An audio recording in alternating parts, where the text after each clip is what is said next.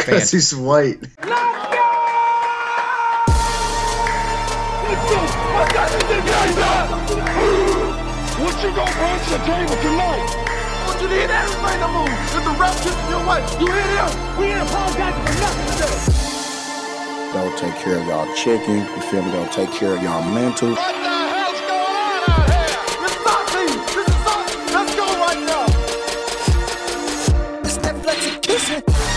Welcome in to the Fantasy Flexecution Podcast. I am your host, Brett Pelishati. With me now and always is my boy, Kyle Sutter. What's going on, dude?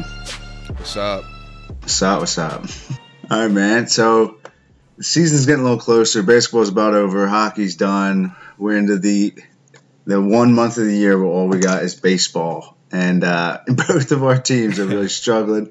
I'm living out here like near St. Louis, and Cardinals fans are just dead. They're just weak. I can't imagine what it's like back home right now. That whole team or that whole city runs off that team. So with the just terrible, putrid last couple of months that they've had, it must be like hell walking down the street near Busch right now. Yeah, between that and like the Blues being sellers right now after the season, it's like Yeah, they're all walking it's wounded not out good here. for St. Louis sports right now. I mean, hopefully they'll uh, they'll get a XFL team back here when that comes back up. Hey, they're gonna get me back here in the next year or two, so the entire city can go ahead and claim that win. Just when I thought it couldn't get worse, and you show up. Alrighty then, let's get into the news. Ladies and gentlemen, can I please have your attention? I've just been handed an urgent and horrifying news story. And I need all of you to stop what you're doing and listen. Cannonball! Check it out. Newspapers for sale. We have breaking news. Breaking news. I'm toasted. You are fake news. And boom goes the dynamite. Allen Robinson and Chris Godwin do not sign extensions, so they are going to be forced to play under the franchise tag this year. Are you surprised by this? And uh, if not, I mean, what do you think it means for their fantasy future? Yeah, surprise, no. As far as I, I ha- happen to have shares of both of these guys in Dynasty, and it's I probably don't want Chris Godwin. I'll start with him. I probably don't want Chris Godwin start hanging out in Tampa Bay once Brady's gone. It's already a so-so situation because it is a high-powered offense. There's going to be a lot of passing yards, but there's there's a lot of players there who are going to uh, demand targets. So Chris Godwin's really got to fight for his. If he could go somewhere and get the chance to be a surefire one with a decent quarterback, I, I think that he can get back to being that player that we all looked at him as a year ago, as that high end WR1. He's still only 25 years old, so I'd, I'd kind of like to see him get out of that Tampa Bay situation. As for Allen Robinson, uh, jury's still out for me. We got to see what we got at quarterback there before we make any sort of judgment on whether it's a good situation or a bad situation for Robinson. The positives is that he's going to have a crazy high target share, somewhere around 25 30% is probably where he's going to end up. And if Justin Fields is giving him quality targets, he may turn that into WR1 numbers once again. So, it, as far as long term extensions, I'm not heartbroken that neither one of them got them, but I don't know. I don't necessarily want him to leave either. It's, it's kind of just neutral for me. I mean, it's not a surprise that either neither one of them got extensions in, in a year where the cap is lower than Yeah, than we all thought it was going to be. So, so I agree with you. I'm not surprised. Um, but yeah, Allen Robinson going to get peppered with targets. I think he's a top ten guy this year. Yeah, I, th- I think both of them have similar ceilings, similar floors. They're going to get enough targets, I think, in their offenses that both of them have an upside of that mid range QB1, I'd say, with a downside of somewhere in that middling, or did I say QB? Sorry, WR1 range, and then downside of probably middle end WR2, maybe low end WR2. Yeah, they seem like safe receivers, which is kind of Very weird, much. weird to say because you always get bust out of receivers, especially ones uh, that have kind of potentially changing situations with uh, Robinson and Godwin not signing a fr- or having to sign a franchise tag. You're at the point where, like, maybe a year or two ago, you loved having these guys as the WR1 on your team, but now you just, you really would much rather have them, I think, as the WR2. And I think it's the perception of their ceiling has changed a little bit, and now they look like floor plays where they both have that high floor, and I think that's what you want out of your WR2. Absolutely, and uh, another really uh, important player in terms of the fantasy landscape, Saquon Barkley. He was recently on the Rich Eisen show, and uh, he was asked about his knee, obviously. And uh, he himself, he said he doesn't have a, timetable for his return. He's not sure when he's going to be able to make it back. and uh, he didn't want to put a date on it, and that's a little concerning. Um, I know we're still early. We still have, we're ways away from training camp and, and then eventually week one. But a guy that's getting drafted as a top six player in single quarterback and a first rounder, end of the first rounder in uh, you know super flex, that's kind of scary. I'm not sure if I'd be willing to to put guys ahead of him that I normally wouldn't draft. But you know when it comes to guys that I love like Jonathan Taylor, I think I would probably take him over Saquon.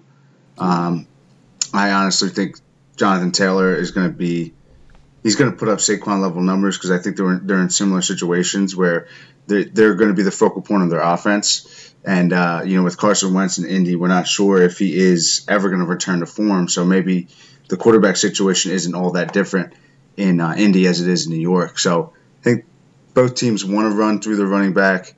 And you know, if, if Jonathan Taylor's healthy and Saquon Barkley isn't, um, I really like Jonathan Taylor's outlook over Saquon. Yeah, we could probably debate that at a, at a later time. I don't think now is necessarily the time or place to get into it, but I would definitely be a Saquon guy over JT, and, and the biggest reason is going to be the pass catching. But I'll just leave it at that and keep us from getting into a, a full 15 minutes. Yeah, it's the, it's the news section, but I couldn't help I couldn't help myself.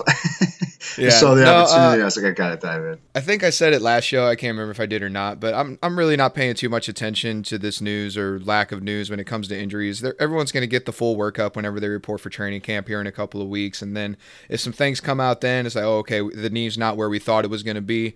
Then maybe I'll start paying attention. Maybe I'll think about moving him down draft boards. Okay, well, what you, would you move around a guy like Tarik Cohen, who's also dealing with residual symptoms from a knee injury in 2022?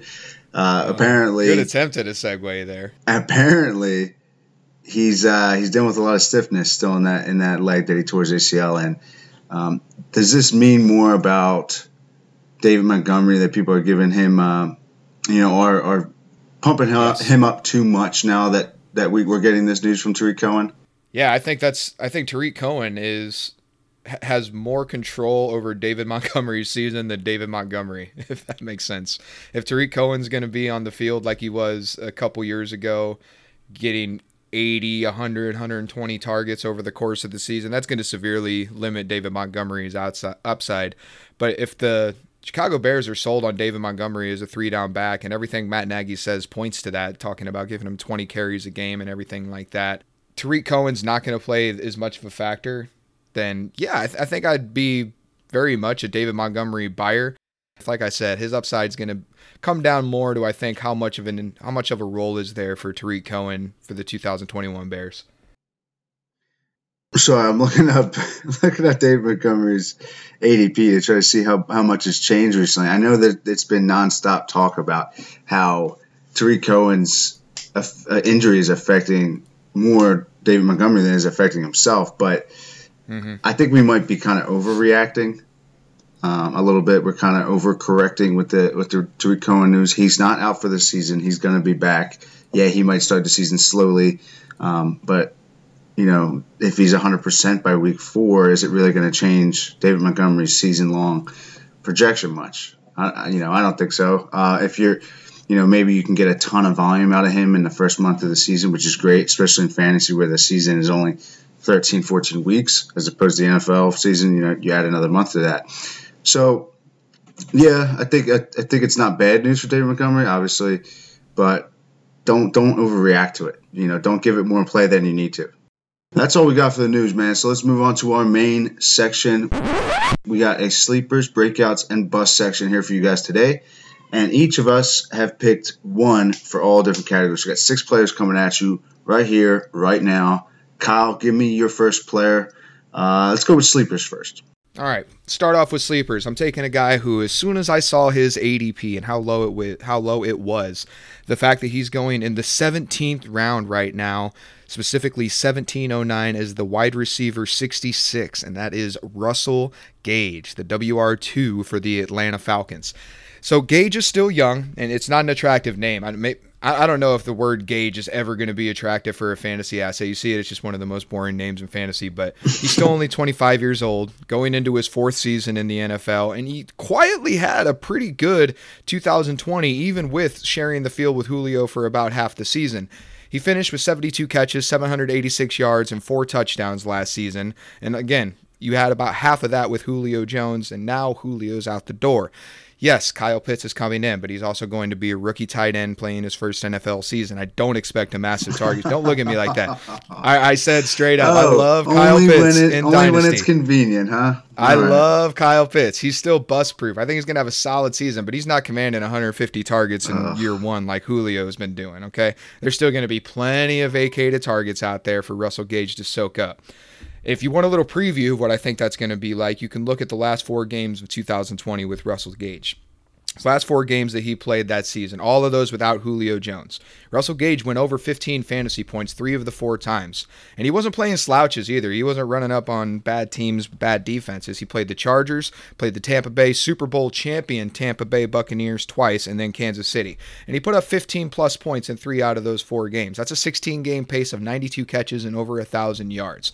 So, although I don't think that's probably where his ceiling's at, I think you could get another season very close to what you got to him last year, with probably a little bit of improvement either in the touchdown category, maybe a little bit more volume. Maybe instead of 72 catches, we see him up near the 80 90 mark. I think that's in the range of outcomes. I don't think he's a league winner, but I think he's a guy who can fill into your flex, and going in the 17th round of drafts is just criminally too late. Why do you think he's going this late? Do you think it's just because, like you said, like people people have heard Russell of Russell Gage. Gage. before many times, and they're just like, nah, Name you him know, I want to Jack that. Warhammer, and he'd be going in the 12th round, I swear. yeah, a name it like Jack Warhammer. I mean, he's been around for a little while. Like I said, he's going into his fourth season, and he's so I think he came in the same year as Ridley. If not, it was right uh, within a year or so. So Ridley gets all the hype there, and both of them are playing second and third fiddle, fiddle to Julio. So it's never exciting to have Russell Gage on your team, but now we're we're entering a new era in Atlanta, where we're going to have openings at the receiver position, and someone's going to have to step up. Obviously, Calvin Ridley's still going to be the WR one for that team, and engages the number two with a bullet. I don't think there's much hype for Olamide Zaccheaus that's going to be taking much of that work. I think it's 100% going to be Russell Gage and two receiver sets. Maybe Zacchaeus soaks in some slot targets when they go uh, with 11 personnel, but if he's going to be the number two with a very good quarterback under center and Matt Ryan, an offense that really doesn't have the running back personnel to dominate a, fif- a 40 45% rushing share. I think this is a team that's going to be throwing around 60 65% of their plays through the passing game and I think Russell Gage is he's primed to receive a lot of those targets. yeah, I mean, round seventeen. I, I don't know if you can go wrong, really, um, but there's ways to find value, and I think you found it here with Russell Gage. It's, the opportunity is there. We're not 100% positive, but I think he's a guy that you'll know what you have um, very shortly after you draft him. I mean, give it a month, Right. and you'll know whether Russell Gage is, is was the value you thought he was, or you can move on. And, and there's other guys out there that have chances of opportunity that you could hopefully kind of snatch up there. But I like the pick of Russell Gage, especially as a sleeper going in 1709. That's crazy. All right, so my first player, I'm going to start with sleepers as well, and that is Elijah Moore. Elijah Moore is going at the 1407 wide receiver 58. I've been talking about Elijah Moore a lot on this podcast, and uh, I mean, I'm just going to kind of run through what I thought about him leading into the draft and then kind of what I think about him now with the Jets and how I think you can get a lot of value from that. I mean, this is strictly a projection, but everyone's excited about this kid. I think it's because he's a tremendous athlete, first and foremost. That's got to be the one thing that really sticks out. You know, in an offseason where we, we saw disappointing pro days one after another just kind of roll out in the spring, he comes in with a great uh, pro day. You know, he's 5'10, 185. He had three different measurables that are all highly predictive for wide receivers 40, three cone, and short shuttle, all in the 90th percentile according to MockDraftable, uh, which is a good resource if you ever get a chance, check that out. And his, his archetype going to a place where they utilize ball and hand players in New York. Swing! So he could be a Deebo Samuel type, a Brandon Aiyuk type, and that similar mode of offense. And he also has the athleticism to, you know, you- you're not forcing a round peg into a square hole. Swing! He is, you know, he fits the bill of the of the archetype you'd want to play that role. But if you look at player profile, his most comparable player is Tyler Lockett. And what Tyler Lockett can hmm. do is play all over the field. And I actually really like that comp because Tyler Lockett is probably more known as a deep threat because he's catching passes from the best deep thrower in the league. But Right. it, Those it are the ones who end up on Sports Center. You see Exactly. Those are the highlights. yeah, exactly. But what he can do in the middle of the field and, and in the short and intermediate is, is definitely underrated. if that's your comp, you know, it's definitely you know reason to be excited, especially when you know the guys look around him like Jalen Reagor, Antonio Brown, Parris Campbell, Mecole Hardman. They've all kind of had their chance to live up to the hype, and then for each one of them, it's something different. Like Parris Campbell, a ton of injuries. I don't know if you really want to keep soaking or keep you know sinking resources. Oh, what are we soaking? Continue that thought. I want to hear what we're soaking. into Parris Campbell. Uh, you know he's let you down quite a few times. It might his career just might never get off the ground. Antonio Brown, you can't rely on him whatsoever. Maybe he gives you a good 2021, but who's to say he's still on Tampa Bay next year or even in the NFL? Uh, Jalen Reagor, terrible rookie year on a bad team who also invested another first round pick on a wide receiver. So all, the point I'm getting at here is the guys around him, although you could you could be convinced to take them, don't take them over Elijah Moore. He has the higher ceiling. He's starting on a team that's going in the right direction. Like in my opinion, with their front office, their coaching staff, and their roster, um, it's a guy you want to invest in. It's a situation you want to invest in before it gets too expensive. And at the 1407, it's definitely not too expensive to take a guy like Elijah Moore. And the situation you're talking about is probably as much as I love Elijah Moore as a prospect and, and how talented obviously that he is as a wide receiver, it's a situation that really gets me excited about that double digit round ADP, which is, is another one where I just can't believe he's going as late as he is. If you look at what he's got on his team, Corey Davis has proven at this point he's now on his second NFL team that he's not a number one receiver. he's he's a number two who's going to give you spite weeks, but he, he's not a guy that you can build an offense around. Tennessee tried to do it for years.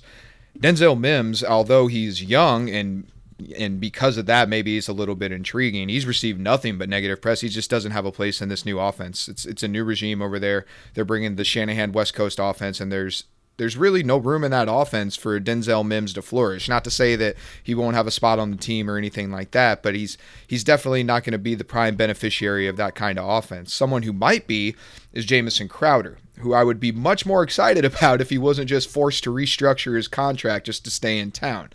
All these things point to Elijah Moore being at the head of this receiver group at least in a year or two, if if not right away. He's one of the few rookies you could count on probably on one hand who I think have a chance to get into the NFL in year one, come out of their rookie season as the lead target or as the number one option in their offenses in PPR, you love this guy because it looks like he's probably going to be a high volume type player. He can he can like you said, he can win at all levels of the field. That Tyler Lockett comp really got me thinking because if if that's a part of his game that we can expect, everyone knew you were going to get the short stuff out of him. It if it becomes a Tyler Lockett type situation where he's winning at every level of the field, this is a guy that is going to bump himself so far up ranks that you'll look back to a time right now where you could get him in the double digit rounds and you'll say, "Holy cow! I cannot believe everyone was that stupid." Yeah, I mean, I, I don't have shares of, of, Elijah Moore anywhere, and that upsets me. I got to find a place to yeah. get him. I know me and you have a have a have a draft coming up. We've been doing some mocks, so uh, I'm gonna snipe you, dude. Just get ready.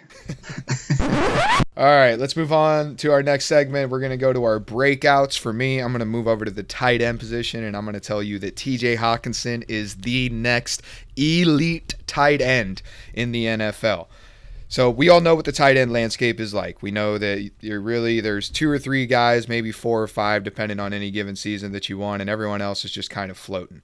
TJ Hockenson is still only 24 years old, only into now his third season in the NFL. He has virtually doubled his receptions, his targets, his yards, and his touchdowns from his rookie year to his sophomore season. Now, going into season number three, he's going to be, in my opinion, the lead target, the first option in an offense with the most vacated targets in the entire NFL with 313. He's got the size to be a dominant tight end at 6'5, 250. He's got the draft capital to be a dominant tight end. You remember, he went back at pick 108 in 2019. He has the athleticism. People sleep on TJ Hockenson's athleticism because he always is going to be compared to Noah Fant. he's white. yeah, well, might have something to do with it too. But the fact that he oh, has to go next to Noah Fant, he, um, those two are always going to be linked for their entire NFL careers, being the two best tight ends to come out of that 2019 class Although, yes, Noah Fant, freak athlete, freak athleticism. He's got wide receiver athleticism. It's you cannot look past T.J. Hockenson. He's a 70th percentile in every at 70th percentile or better in every athletic measurable category for tight ends, and above the 90th percentile in burst score and catch radius. I think this is the year that we see him break out for obvious reasons. You you could not force Amon-Ra St. Brown onto a single one of my rosters. I'm, I'm not taking that bait. When they spend a first round pick on a wide receiver they bring in a big name free agent. Amon-Ra St. Brown's value decimates. It's gone. But TJ Hockenson's value is going to remain. He's going to be set in that tight end position with an upcoming team just because I call them upcoming because they can't go any lower, right? They can't get any worse. so this team's going to be on the come up. As soon as another quarterback comes in here, or maybe Goff just has some sort of renaissance, I'm not really planning on that. I don't expect that to happen. But if they get a more capable quarterback under center, with a little more uh, valuable targets heading Hockenson's way. I, I, I, expect his floor to be one of the highest in fantasy. We just have to see the ceiling, and I think this is the year that it all comes together. I'm, I'm not going to say I, I, don't agree with you because I, I, do, but it just seems like you're just the tight end guy this year. Don't belittle me. No, I'm, I'm just saying I agree with you. I mean, if I disagree with you, I'd tell you because usually I do. But I'm the tight end guy now. it seems like every young tight end – you're just you have this such rosy outlook on like it like they just can't they can't fail. And i think there there's a way that tj hockenson doesn't fail and or doesn't smash and people are people are not talking about it at all. Like yes he's good. He's very good. He's also catching passes from jared goff behind a bad offensive line hey have in, you heard of in tyler a tough Higbee? in a tough defensive division. It's just like remember that stretch that tyler higbee had I do. I mean, Goff is not an elite. Do you remember when Travis Fulgham led the league trash. in receiving yards for four weeks? like, yes, get I the understand. out of here with that. But no, no, I'm saying this because like Tyler Higbee had his stretch uh, that was still with Cooper Kupp, with Robert Woods, and I think Brandin Cooks was still on the team at the time too. It's Goff is good enough to carry these guys. Like he's not trash. He was he was kind of thrown away because he can't run McVay's offense as well as he wanted to. He's not an elite quarterback by any means. He's probably not even a better than average quarterback, but he's good enough to get the job done. He can maintain one or two pass catchers as fantasy viable uh, options, and I think Hockenson's going to be the main beneficiary with D'Andre Swift not far behind. So, and I have another gripe with this. Bring it. if he's going at tight end five, is he a breakout? Yes, and I could only say that with the tight end position. I wouldn't be able to say that if he was going as like if he was a wide receiver one or or running back one. But it's just because of the landscape of tight ends. There's really only two tiers of tight ends: the elite guys that you take in the early rounds, and everyone else. And I think that we're going to see the tier jump, and that's my version of the breakout, where instead of being part of the everybody else crowd, right now you got Kittle, you got Kelce, you got Waller, and then depending on how you feel, you got Pitts and Dynasty. But I think Hockenson moves into that tier after the season he has this year, and I think that's why I call him a breakout. You you know I don't like going tight end early, but I would I would definitely go Kelce Kittle Waller early if I was you know deciding to go that strategy. Mm-hmm. But I don't think I could I don't think I could take T.J. Hockenson this early with the wide receivers that are going in the fifth round. I mean I think Michael Thomas ADP was still in the fifth round. Um, there's there's there's guys that like you, when you have when you have a position that, that you need to field two to three guys every week versus a position that's a onesie position, like if you're in single quarterback, one quarterback, or most leagues only start one tight end, unless it's like tight end premium, where obviously there is a there's extra incentive to get guys like this. I just really don't see him paying off that much as a fifth round pick. I get the hype. I just I can't buy in. I get what you're coming. I get where you're coming from on that, especially with the value that you have at the other positions at that spot. This is 100% me calling my shot and saying that I take him in that spot yeah. because I, I, think he becomes that George Kittle tier. I think he becomes that Darren Waller tier. If if you got George Kittle or Darren Waller or Travis Kelce several years ago in the mid rounds or e- even like the fifth or sixth round of a startup draft, you're ecstatic at this point at the career got out of him. All, all it takes is a couple of those elite years and they're paying their price of that fifth, sixth round pick. Yeah.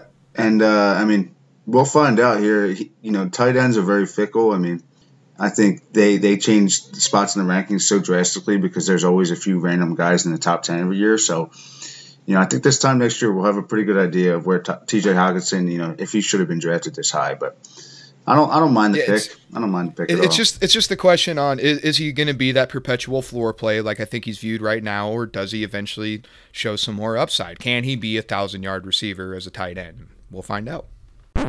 My breakout candidate is Damien Harris. He's going at 606 RB 34. Um, Kyle's heard me, you know, slap my gums about Damien Harris for months now. I even did it last year. I think I drafted him in multiple leagues last year, and uh, it didn't work out. But I'm back. I'm going back to the well. I believe he's not only the most talented back on the team, but I think the, the Patriots know that. And, you know, the Patriots are notorious for bringing on rookies slowly. They don't have the, the easiest offenses or defenses to learn. And, you know, they, they tend to get uh, low workloads or low playing time, low snap counts early in their, in their uh, career. But when he was healthy last year, I think he was very, very explosive and productive. I mean, he had three 100 yard games out of nine or 10 total games in, in his season last year. And he was splitting carries with guys, wasn't getting a ton of pass catching work. Uh, it's a run first offense, and I don't think that's going to change. I mean, whether Mac Jones comes in or not, I think there's still going to be a run first offense. And I think the weapons that they've brought in more help facilitate a pass, uh, a uh, play action passing offense than they do, you know, an air it out style offense. Um, and I also think Mac Jones is going to come in early in the season and probably take that job for the remainder of the season, which I think bodes well for Damien Harris as well. Because when you look at Cam Newton, he had I think he had double digit rushing touchdowns last year. Yeah. Um, if only if only a quarter of those or half of those go to Damien Harris, he starts to jump in those running back rankings quickly. Um, and he's 215, 220 pounds. I mean, you don't think a guy like that would be, uh, you know, you don't think they would withhold goal line work from a guy like that. I mean, that's a big back in today's NFL. Um, and the, the whole pass catching question mark, because that is the big question mark about Damien Harris. And it, it is a good argument because, you know, with a guy like James White in the building and the history he's had catching passes out of the backfield, it's hard to deny that he's still going to get his work. But what I'll say is Damien Harris can do it. We've seen him do it. He had more than 12 catches, three years to Alabama, which isn't anything impressive, but it just checks the box. You know, we know he can get it done. So it's just a matter of the offense giving him that opportunity. And Mac Jones, you know, he threw the ball to Najee Harris a ton last year, and you know he knows the value of a good pass catching running back. So if Damien Harris can It's an Alabama thing. yeah, Damien Harris is at, at Alabama as well. So I think They're uh, gonna roll tide together. yeah, exactly. Whatever the fuck that means. the craziest part is it's you know it's a startup. This is startup ADP, and, and he's getting drafted after guys or around guys like Alexander Mattison and James Robinson. I mean, he's only 24 years old, so don't don't fall for those handcuff backs that are going around him. He is an RB one in his offense, and he's going to get a lot more work than people are expecting. So my gripe with this is that Damien Harris, I think, is just going to be one of those guys who he's always going to be better for his NFL team than he's ever going to be for fantasy football. The things that we get as a fantasy football owner from our guys that will earn points, it sounds very obvious. You want to get touchdowns, you want to get catches. I don't know that Damien Harris is getting any of those. The snap share, and I believe, is going to be completely his. This is it's got to be his backfield, but I think we're going to see something very similar from than what we saw from Sony Michel for the first couple of years when he was the lead back in New England, when he was running the ball 200, 250 times a season, and that's great. But when you're putting up 900 yards and five, six touchdowns, like, is there really a spot in fantasy for that? And I mean, there is. It's called your bench. I, I just don't know what the path is to a breakout for Damien Harris. How does he finish higher than RB 20 on any given season? Because if he's not going to do it through pass catching and the offense is not going to be good enough that I don't think he's scoring double digit touchdowns, even if he takes that role. So, what is his role into the RB2, high end RB2 conversation? Because I don't see it happening. I think it's a similar projection to a guy we're going to talk about later, Josh Jacobs, when he first came out of Alabama, where it may not be the best offense that they're walking into, but the offensive line when Josh Jacobs got to the Raiders was really good. The offensive line in New England is really good. And all it takes is the volume, and he's going to be a weekly starter for you. And I think I'm calling my shot saying that the volume is coming. And, you know, James White being, I think he's 30 years old now, almost 31 years old. Um, how much time does he have left with New England? So, I mean, if he's not around this, you know, late this year, or maybe he gets cut, you know, the Patriots get rid of guys before their value is really gone. Um, they, they definitely get cut bait on guys earlier than most teams would. You know, maybe next year we look at Damien Harris as a locked and loaded top 24 back. I just think going right here at uh, what is it, RB, yeah, RB 34. He's just at yeah, he's at he's at the back end of RB three. I think it's way late. And uh, call it a breakout or not, I just I, I think you can guarantee um, much more volume for him this year. And in my opinion, he's talented enough to take that into RB two territory. Um, so right, do me yeah, a favor. that's my then. shot. Help me, help me expand my horizons and tell me your ceiling stat line for Damien Harris this upcoming season. Tell me how he becomes that relevant quarterback or running back. Uh, rushes over a thousand yards. Okay, Has over a thousand. So around a thousand, eleven hundred. Ooh, I don't want to be over stat line, ambitious. I'll say be over ambitious. I want to hear the ceiling here because that's what really concerns me. Is I don't think there's much of a ceiling. I think he's a fine floor play if you go a zero RB strategy or you just need him for depth. But help me understand how this guy is somebody I want starting for me every week. Where where is that ceiling? Because I have a tough time envisioning anything more than a, around a thousand yards and, and maybe eight touchdowns on a dozen, couple dozen catches, and that's just not going to get it done. I mean, what? Where does that put him at? Eleven hundred yards, say twenty Probably somewhere catches. around the RB twenty range. I would Okay. imagine just without the pass catching, without the touchdowns. yeah, the that's a thing. Like, starter. that's a weekly starter. RB twenty. sure. Yeah, I, I Yeah. would say that it, it's still a value pick where he's going. I think he's better than the RB thirty two. I, I don't. I can't name thirty one other running backs I'd rather have than him. But the breakout is hard for me to see. If if the breakout in your head is just going from uh, a low end RB three to a high end RB three, like okay, I could see that. Maybe even a low end RB two, but I have a tough time envisioning anything better than that.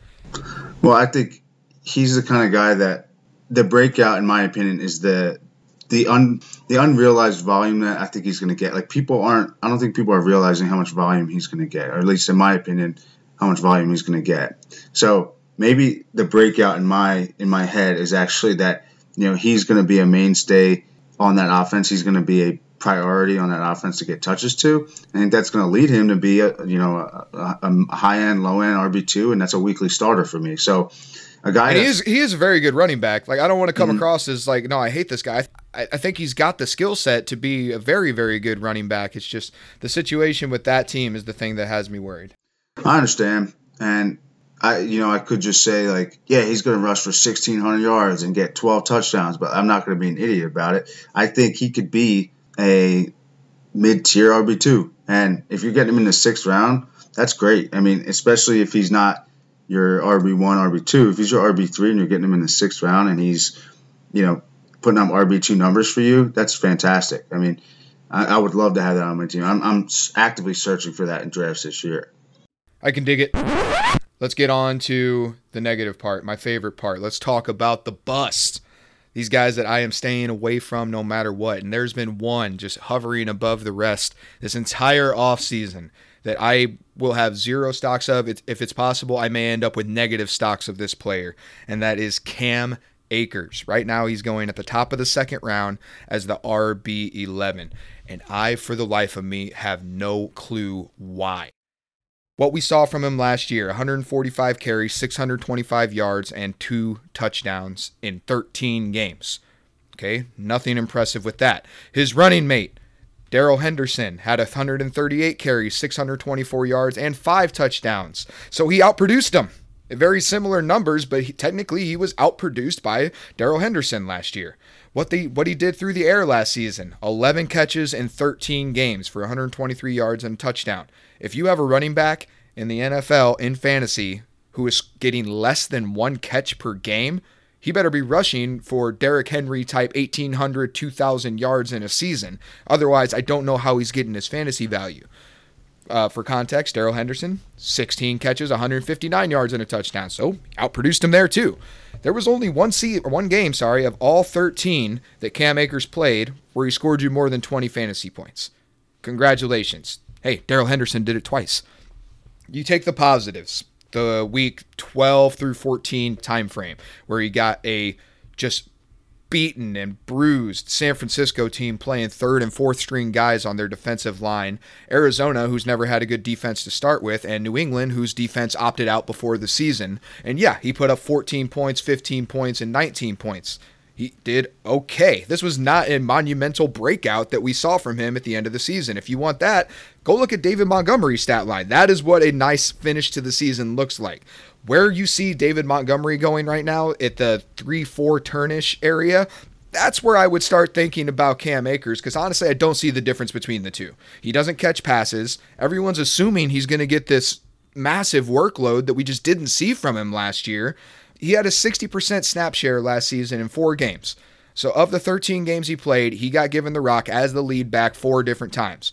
And he averaged 13 PPR fantasy points in those four games. Again, it's okay. This is not league winning upside that I saw from him last year. And I saw him sink you quite a few times. In nine of his 13 games last season, he was under seven and a half PPR fantasy points, which, as a manager, if you're putting out a starting uh, roster spot and you're getting less than seven and a half points from that spot, you're pissed. That just sunk your entire week just keep it in mind. Everyone's out here, I think, trying to chase the next Todd Gurley when they pick Cam Akers with their first pick in the second round. I, I, think that's idiotic. That's crazy to me. We're projecting so much onto his plate that we just did not get a hint of last year. I, there's no way in hell that I'm taking him over guys like DeAndre Swift, J.K. Dobbins, Clyde Edwards-Helaire from the same draft class who we at least saw flashes from. We at least saw either massive efficiency, massive workload, or just crazy highlight reel type plays out of these guys to make me think, okay, yeah, they're there's something here. I didn't see anything out of Cam Akers last year to make me think, oh, I got to get my hands on this guy. I thought his Florida State film was much more impressive than anything I saw with him with the Rams last season. I just. I really hope you come in contrary to me on this one and tell me what the hell I'm missing because I feel like I'm living in bozo land this all season, watching everyone take Cam Akers in the first and second round of startup drafts. I can't justify it. I mean, I like Cam Akers and I would take him there. I could see your side of uh, you know maybe we didn't see enough for you to be that bought in, but I mean his big coming out party was that that Week 14 game against New England where he had almost 200 yeah almost 200 Again, yards playing against backup defenders. Come on, y'all, be smarter than this. New England has a good defense. They had a good defense last year. I don't know what, where you're coming out with that. defense. I don't know where you're coming out with that, but no, no, no, no, no. They they were not a good defense last year. They appeared to be good because they ran the ball 30, 40 times a game, ran the clock, and they were playing shortened games. But their defense itself, all their studs were not playing football. It was a deceivingly good defense last season. It was not the elite defense we're used to seeing from New England. I'm not going to give you that one. Well, we'll disagree there because I think their their defense was good. I think it's been good for about four years now. Um, but if you like Matt Stafford and what he he's bringing to LA, and you like all the weapons around him, I don't see how you can be this down on Cam Akers. Maybe you think it, he's not going to get the volume that you know people think he'll get, which, in my opinion, I think he's going to get a lot of volume. And I think letting Malcolm Brown walk was a good uh, predictor of that. At least it, it's a factor in that they they plan to use him. Not to mention all they've said about him this offseason, which you know in previous off seasons they haven't been talking up any one running back. They've been talking about having a committee using multiple guys. In this offseason, we've heard comments from Sean McVay himself saying that they want to they want to utilize him to his fullest potential, and specifically naming him. You know, not naming Darrell Henderson. Not to mention they drafted Cam Akers high after already having Darrell Henderson, and last year was his rookie year. Rookies don't always fire, you know, to their fullest potential as a rookie, but you have to be able to project these guys in order to, you know, get them before their price is way too high. That's why you see him going at 203. I think he he has every. Sorry, sorry. I got before you move on to your next point. I got to say before you move on to your next point, we saw four different rookies who were dream, being drafted behind him who did have that breakout in their rookie season. We saw it from DeAndre Swift, we saw it from J.K. Dobbins, we saw it from Clyde Edwards-Helaire, and we saw it from Antonio Gibson. All four of them had monumentally better rookie seasons than we saw out of Cam Akers, and they're all going after him. I don't understand. I would have I would much rather have all four of those guys over Akers. Okay, DeAndre Swift is going to get I, I, like DeAndre Swift a lot, and I think he there's an argument to make over him over Cam Akers. I'm not going to fight you on that. I don't think CEH is going to get the rushing work uh, or the goal line work that or the red zone work in general that Cam Akers is going to get. I think that is enough mm-hmm. to, to have Cam Akers higher, in my opinion. Uh, Antonio Antonio Gibson had a ton of touchdown luck last year, so I don't know if you can look at the amount of touchdowns he got and the lack of receiving and say that he's going to produce more than Cam Akers. And who is the fourth guy? J.K. Dobbins. Huge question mark in the receiving game. And I don't think that's a problem with Cam Akers. I think You didn't name a single thing while you're sitting here tearing down these four guys. You I'm didn't name tearing a them single down. thing I'm just telling you- It wasn't. All the negatives you just named though are also true about Cam Akers. He's bad in the receiving game. He didn't get red zone work. Like all these negatives that you're saying about these other guys are also true about Cam Akers, but to an even higher extent. I, I, you want to bet right now who has more catches this year, J.K. Dobbins or Cam Akers? Give me J.K. Dobbins. All right, let's make that bet then. I'll make that bet right now. By the end of the show, we're gonna figure out what it's gonna be. All right, we yeah, already have for to watch sure. Hamilton, so I'm excited for that one. What's your name, man? Alexander Hamilton. Yeah, I mean, how many catches did J.K. Dobbins have on a? He was pretty healthy all season, wasn't he? Uh, let me check. So uh, yeah, he stayed healthy. I think he missed a game or two, but he was uh, playing behind Ingram and Edwards for the first half of the season. But I Yeah, will and check. Edwards is, in my opinion, Edwards is still a much bigger threat to J.K. Dobbins than Dow Henderson is to Cam Akers. So That's there, probably fair. yeah, and I'm trying to find his. uh He had 18 catches. This is great podcasting, by the way. I was just looking up analytics, but um, He had 18 catches, J.K. Dobbins, 18 catches on 24 targets, which, yeah, that's not a lot, but Mm-hmm. that's still a lot more than Cam Akers had last year. Okay. Cam Akers had Cam Akers he had like had 12, 11, 13, 11 catches. 11 catches, and he missed. You know, he actually played some He, he games. played 13 he- games. yeah, yeah, but he didn't play full a full 13 game schedule. I mean, he he played in certain games, but he did not finish. I think more than this is this is where the cutoff I think is is everyone is projecting that Cam Akers is going to be this seventy percent snap share running back next season, but we didn't see it last season, and and for me. I, I think Darrell Henderson's better. I know the Rams don't feel that way, and there's most people out there probably don't feel that way, but I don't think that this is going to be a Todd Gurley situation where Cam Akers is out there working 70% snap shares every week. I don't I don't see it happening. And even if it does, I didn't see anything last season to make me think that he's going to hold on to that job should he earn it. here it is. He had 33 red zone touches. Cam Akers, three per game. That was 19th in the league uh, at the running back position. Okay. and they were the seventh highest rated running attack, rushing attack in football last year. So I mean, and, and nobody can really talk down his situation in terms of what what's around him. Like maybe you can say that Matt Stafford isn't going to be as impactful as a lot of people are saying.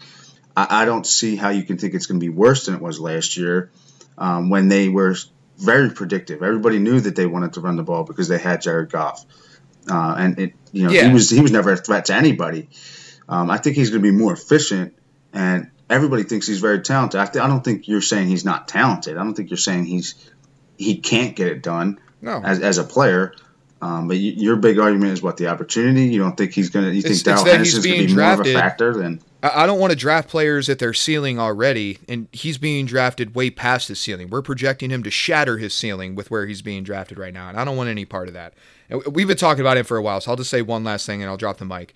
The Patriots finished last season 27th in defensive DVOA. Get the hell out of here saying they were a good defense. Oh, jeez. You know he's only 22 years old. Yeah, do you know Joe Mixon's only 24 years old? Nothing with the show at all. Has nothing to do with anything, but I saw it today. Joe Mixon's only 24 years old. He's been in the league for 38 years. I don't know how it's possible. Yeah, he's been in the league forever. Uh, I think it's just because we people talked about him so much when he was coming Yeah, into the every league year. that it feels like Whether you yeah, love him or hate him, you're talking about every him year, every year. constantly talking about him. Moving on, my my bust candidate is a guy I mentioned earlier, Josh Jacobs. He is going as the RB 18 in the early third round, 305. So my big problem with Josh Jacobs, which I'm sure you've heard a lot of fantasy analysts talk down Josh Jacobs uh, this year, but I, I think I'm coming at it at a different angle. I don't think Josh Jacobs is a bad running back. I think he's a solid running back. I think he's he's definitely better than the average. He's he's a better he's a better than replacement level running back. And that doesn't sound like a glaring review, but the way people are talking about him, you'd think he's absolutely horrible. Um, so my big problem with him going as the RB eighteen is the guys around him and the situation that he's finding himself in in 2021. Uh, the offseason moves that they that they went through were just it, it's so confusing what they're doing in Las Vegas. Nobody seems to have a good uh, a good idea or a good you know projection of what their major Yeah. plan is here. But they keep losing offensive linemen. Like, granted, they're older offensive linemen, but they they had a unit that was very good, and they were they they had continuity, right? They had, um, I think, three veteran offensive linemen leave the team this year. Now, even if you don't think that they were very good offensive linemen or that they're past their prime offensive linemen, the replacement level offensive lineman in the NFL, it's usually a huge drop off from veteran players because these younger players, even if they have a, a, a, good ceiling or a good projection later in the career, you know, rookie and young offensive linemen take a while to develop and a while to build chemistry and continuity in an offense, and you're just completely throwing that out the window. And that was the one thing you could rely on with Josh Jacobs is that he wasn't very efficient, but he had the volume and he was running behind a good offensive line. That's gone. That, really, like I, I can't imagine they have a better than top or bottom twelve offensive lineman this year. That's that's in my opinion. I don't think there, there's a chance in hell that they're that they're better than a you know bottom half of the league offensive lineman. And is Josh Jacobs good enough to overcome that? I don't think so. Not to mention everybody that plays against him knows that they want to run the ball. They want to be you know a smash mouth offense, and that's not gonna they're not gonna be able to accomplish that with the offensive line that they're putting out this year. And if there's any development in their wide receiving weapons, they're going to demand opportunity. They're going to demand targets. Also, they brought in Kenyon Drake. They paid him eleven million dollars. I when that signing first happened, I kind of played it down. I didn't think it was that big of a deal, but I'm trying to. I, I was looking at it in my opinion logically. I don't know if the Raiders are looking at it logically. I think they they were ecstatic to pay him 11, $11 million, have him come in and get work.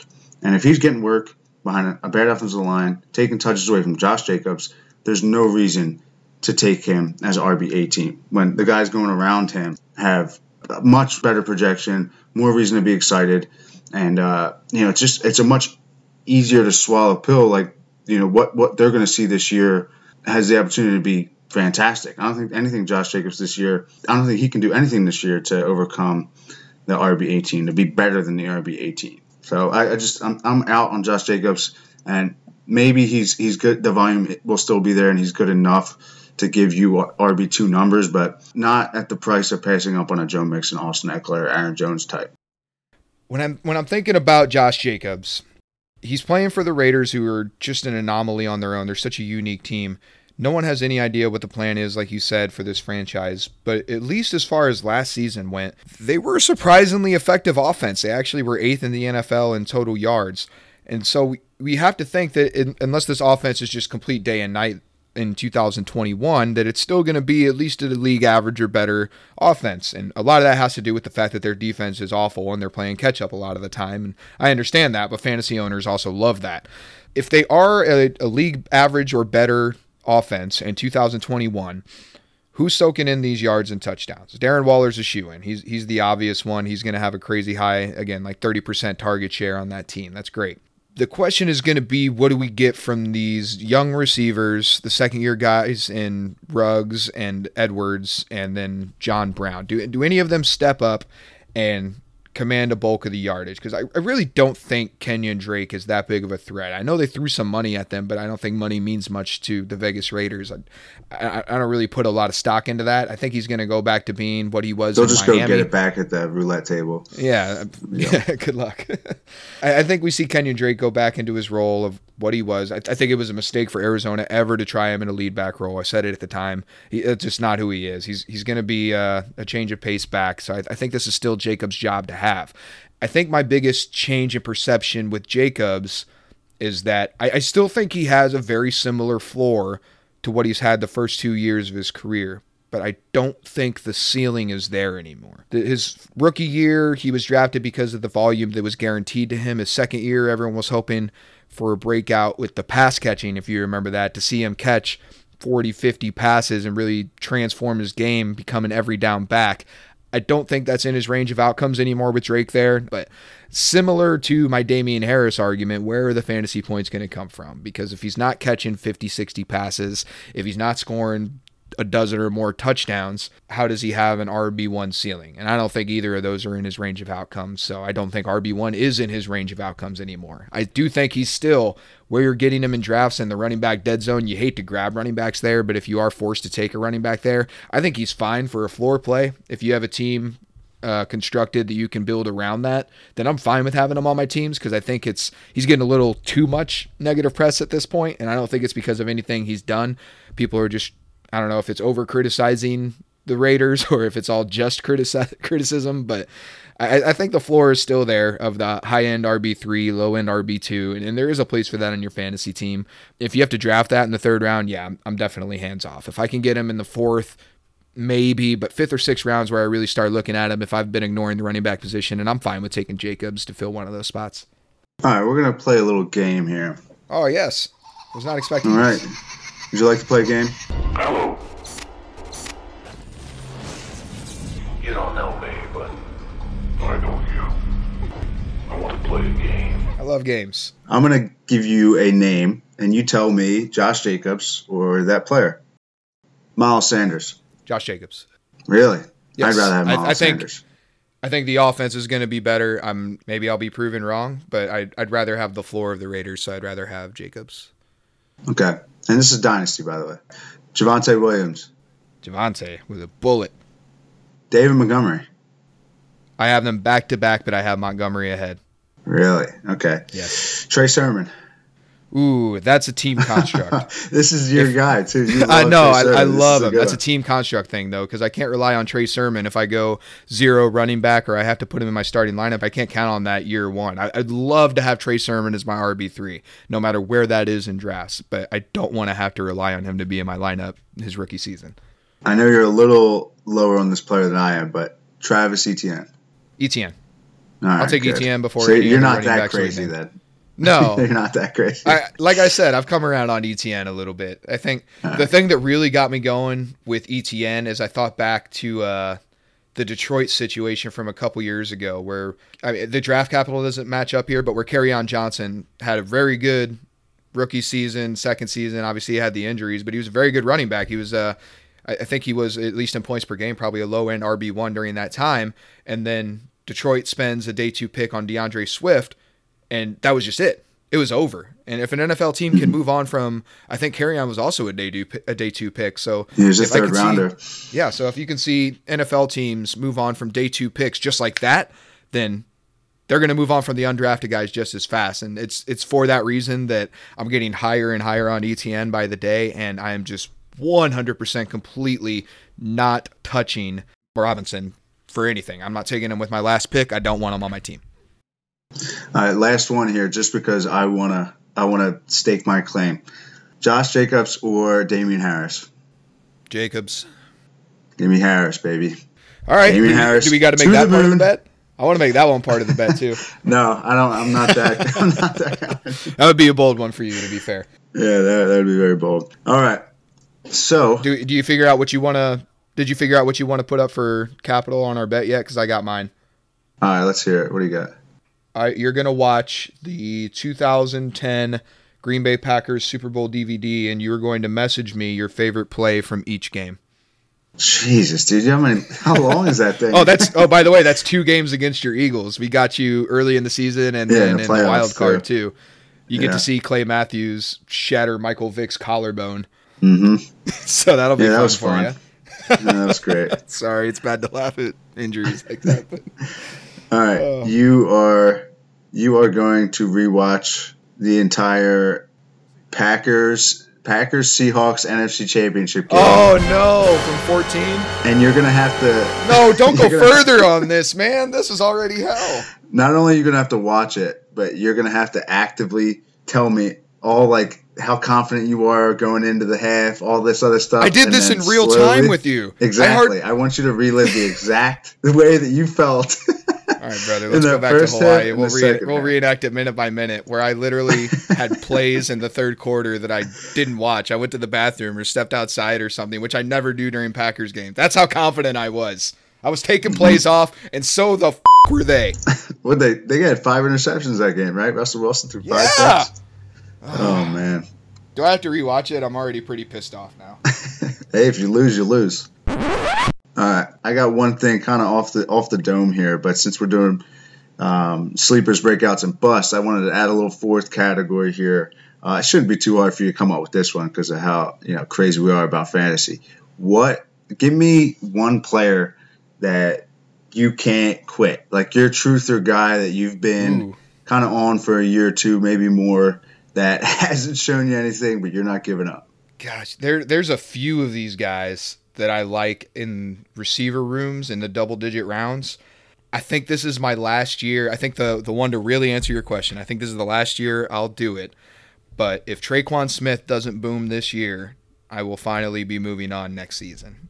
With all the vacant, Okay. the open targets, with Jared Cook being gone, a change at quarterback. I don't know. Maybe maybe he kissed Drew Brees' wife or something, and he just had a vendetta. I have no idea. But if it doesn't happen this season, it'll be my last one with Tre'Quan Smith. I, I don't hate that. I think uh, if there's any time to be in on Tre'Quan Smith, it's right now. Um, and similar to like your Russell Gage pick for the sleepers, you'll know pretty early, I think, whether Yeah. it's time to cut bait on Tre'Quan Smith or not. My guy, he's not. He hasn't really been in the league that long, but I was huge on him coming out of the draft, and I really wanted the Eagles to get Oh, him. can I guess it? Can I guess it? Go ahead. Is it Curtis Samuel? No, I've always loved Curtis Oh. Samuel, but um, he's not. I can't even call him like a truther anymore because everybody's on him. Um, Yeah. I would say my guy is KJ Hamler coming out of Penn State last year. Ended up going to Denver. I thought by now they would have a wide a quarterback that could get him the ball. Still haven't still haven't seen that yet. But That's tough. Yeah, I you're, love- you're right though. I love KJ Hamler. I think he's one of the best. This is going to sound bad. One of the best ball tracking receivers Swing. I've seen come out in a while. I think he's fantastic down the field. And when the Eagles drafted Jalen Reagor, I knew that there was no chance they were going to get two uh, fast, you know, deep threat type receivers in that same draft. So I was kind of just gave up on him. But I've been following him at Denver, and you know he's had health concerns in college. I kind of followed him into the league, but I really like KJ Hamler, and I think if they get a quarterback there, he could be, you know, a a best ball favorite for for people in coming years because of you know how how quickly and easily he can you know break a game open. You can't take him anywhere outside of best ball though, because is, is he? The question is, is he the fifth or sixth option in that passing game? Because you're you got Sutton, Jeudy, and Fant with a bullet ahead of him, right? Mhm. Tim Patrick has been ahead of him. This last year he was ahead of him, and then what kind of a receiving, receiving role is Javonte Williams going to have? So Yeah, I I, can I don't him. see his path in many games. I mean, you got to think they're gonna they're playing against Kansas City twice, the Chargers twice. They're gonna be throwing the ball a Raiders, ton. yeah. If he stays healthy, um, I think he could pass Tim Patrick on that list, no problem. Um, and he plays a totally different role that than Jeudy or Fant does. So um, I don't know if they're really going to be competing for targets. It's just about whether they want to utilize his role more than they Just want to can't get utilize on the else's field? role. Yeah, I think so. I mean, they, they spent a they spent a second round pick on him, so they better want to get him on the Yeah, field. yeah. But I mean, Jeudy and Sutton were both first round picks. Fant was a first round pick. That's nuts. Yeah. There's no excuse for any quarterback in Denver. Holy cow! There's How is no every quarterback? God, God, Drew Lock and their offensive line is worse than we too. even think. And they have a They- solid they've offensive line. invested, yeah. They've It's- they've invested so much draft capital. I, I think they have a couple first rounders on their offensive line too. Yeah. And this this is the Broncos. They haven't been good since Manning was in town. So these are usually capital or at least middle of the first round picks. Come on, get your head out of your ass. This is There's an argument to be made that they have the best roster in the NFL shy of quarterback. Sure, for sure. It just tells that- you how important the position is, man, Yeah, it's insane. And uh or how bad Drew Lock is. Maybe both. all right, man. That's it for the show today. Pretty quick one today. Yeah, we uh we cut down on our time today. I think we're gonna get today to be a little bit more of the norm. Keep it around that hour mark. But uh yeah, hit us up on social media at Flexecution. Hit me up at FF Master Debater as the fantasy season gets a little bit closer. We're rolling into draft season, my dude. We you and I got a start up coming up. We got uh I got a few more redrafts that I got to do before the season starts. Fantasy season's about to be in full swing here in the next couple months. As soon as training camp starts up, it's going to be nonstop for the next seven months. Can't wait. Yeah, I, I hate best ball, but I'm so excited that I've I've done about five best ball drafts now. so that, if that tells you what you need to know. All right, boy. Say goodbye to the people. Later, y'all. Next time. Peace.